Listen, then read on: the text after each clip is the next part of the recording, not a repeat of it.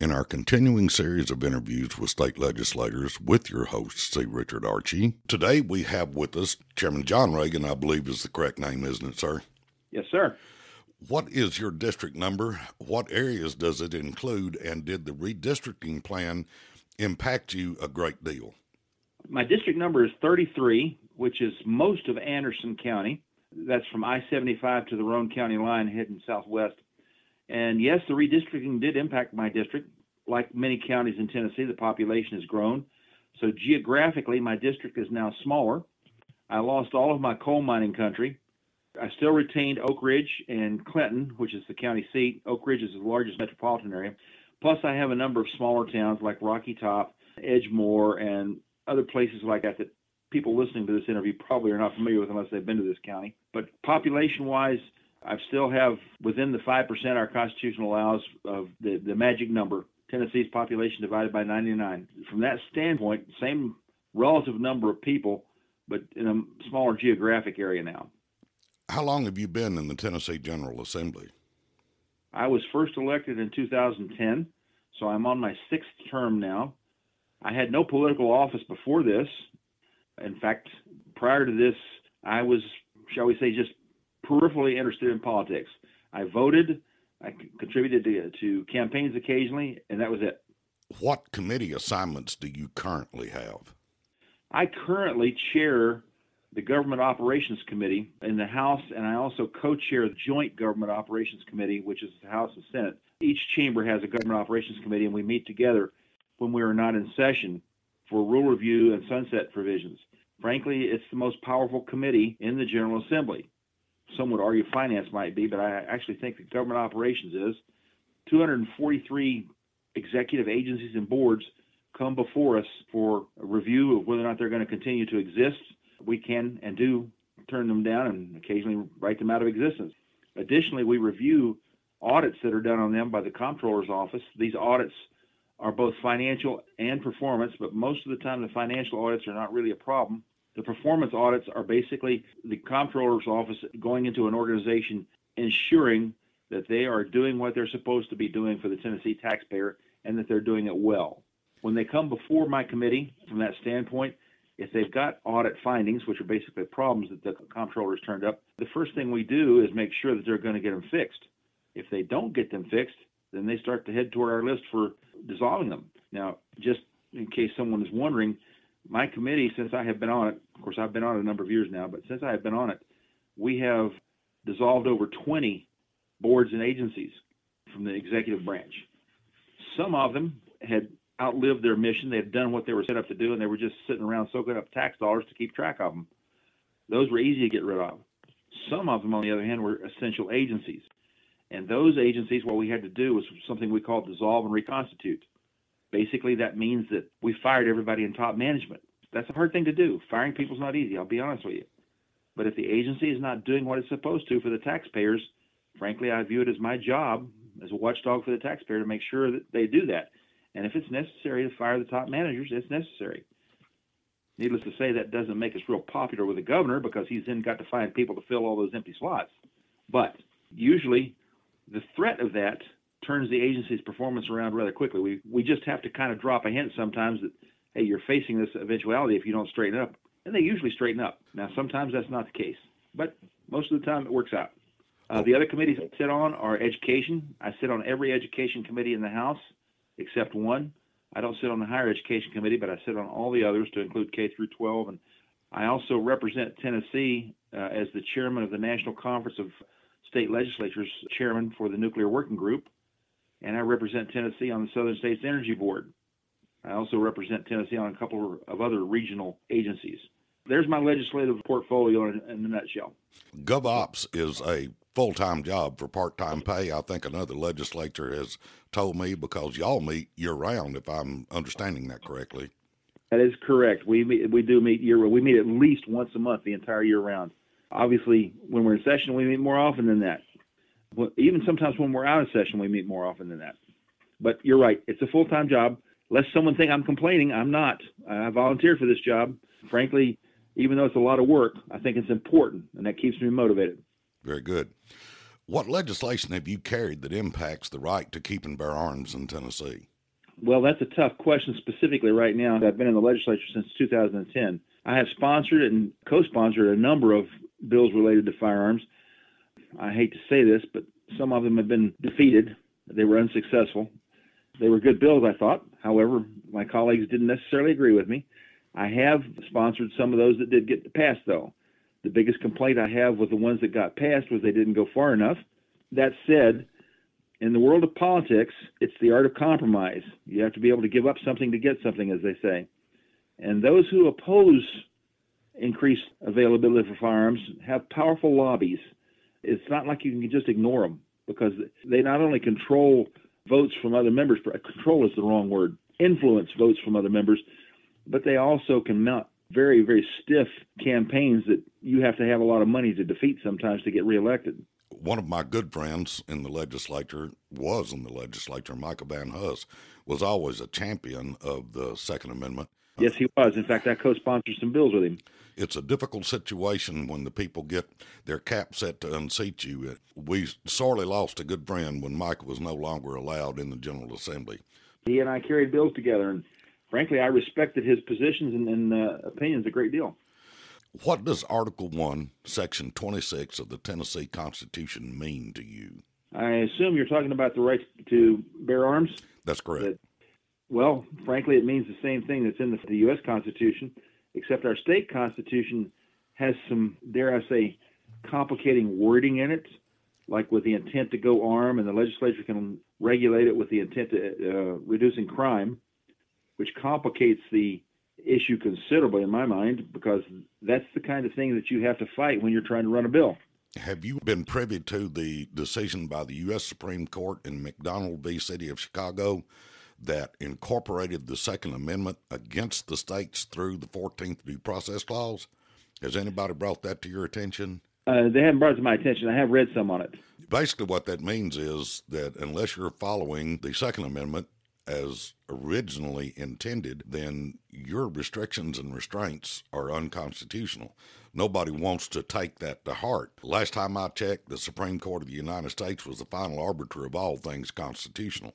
And when they incorporated the Second Amendment against the states through the Due Process correct. Clause, then that means that that is, in fact, a civil right. The ability of the citizen who's non criminal to keep and bear arms, that's a civil right. So hopefully, in the near future, Tennessee will lean more towards that interpretation. That's what we hope and what we strive for.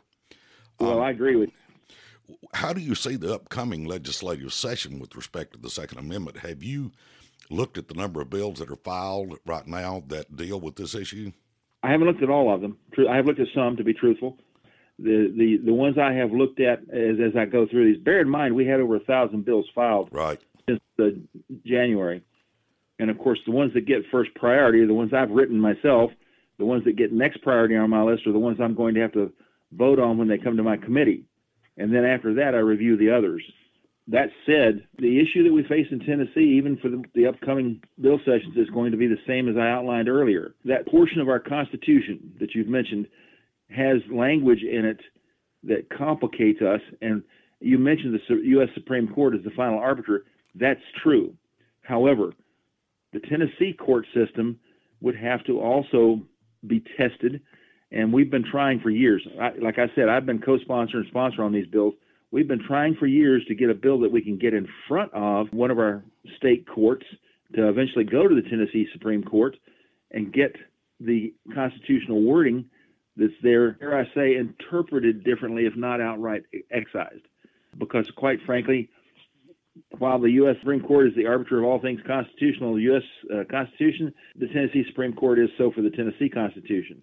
Now, the Supremacy Clause gives uh, U.S. law just what it says supremacy over state law.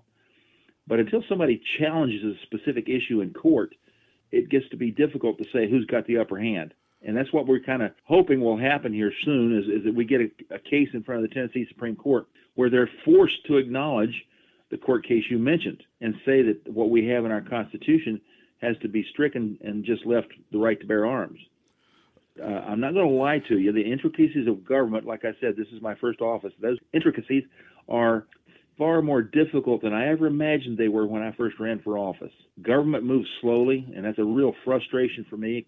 I'm retired military, and I was in the business world for a couple decades before I got into politics. And the speed at which government moves has been one of the major frustrations for me because even when you've got somebody supporting you in numbers, getting it done is still a challenging task in a timely fashion. What steps do you think the average TFA member could take to further the restoration of our right to arms as granted in 1796? What advice do you have for our membership? First is stay in contact with your representatives. And I, I don't mean just the state representatives, I mean state senators too. But frankly, the, the House of Representatives is the body closest to the people because we run for election every two years. That said, your TFA members have got to be smart about it. They've got to be aware of what the objections that are put forward are and how they can help those members like me who support the Second Amendment overcome the obstacles that are in front of us. It's a difficult task, I'm going to be honest with you, but it's one I think we can get done eventually. That said, that remember our Constitution was revised, I think, last in 1870. Now we've had some changes to it in terms of amendments since then, but uh, the last major rewrite was 1870, and that portion of Article One did not change. Well, you're mirroring what I try to tell our membership that what Article 1, Section 23 of the Tennessee Constitution says that we have the right to peaceably assemble and to petition our government for redress of grievances in a peaceable manner. And it also says that we're required to instruct our elected representatives. If we don't talk to our state representatives and senators, how can they possibly know what our thoughts and wishes are? It is always my endeavor to get more interaction between the general public and the legislators.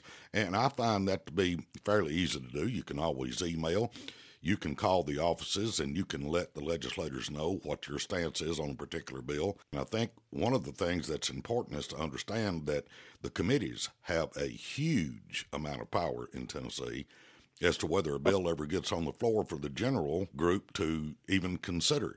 You are absolutely right. It's absolutely necessary that we stay informed, and TFA sends out emails to let folks know what the upcoming week's bills are that are supposed to be heard. If in fact you see one that's of interest, then what you need to do is politely call that representative, talk to the person that answered the phone, ask them to let the representative or senator know what your thoughts are, and always keep in mind that person answering the phone is not the representative or the senator. I have a lot of friends who work in those positions up there, and when it gets into the heat of the battle, there's a lot of vitriol coming in on the telephones, and I try to make sure that folks know these people that work there are just simply the filter. If you're ugly to them, they're not going to tell the representative or the senator what your thoughts were. They're going to hang up on you, and it's to always be polite.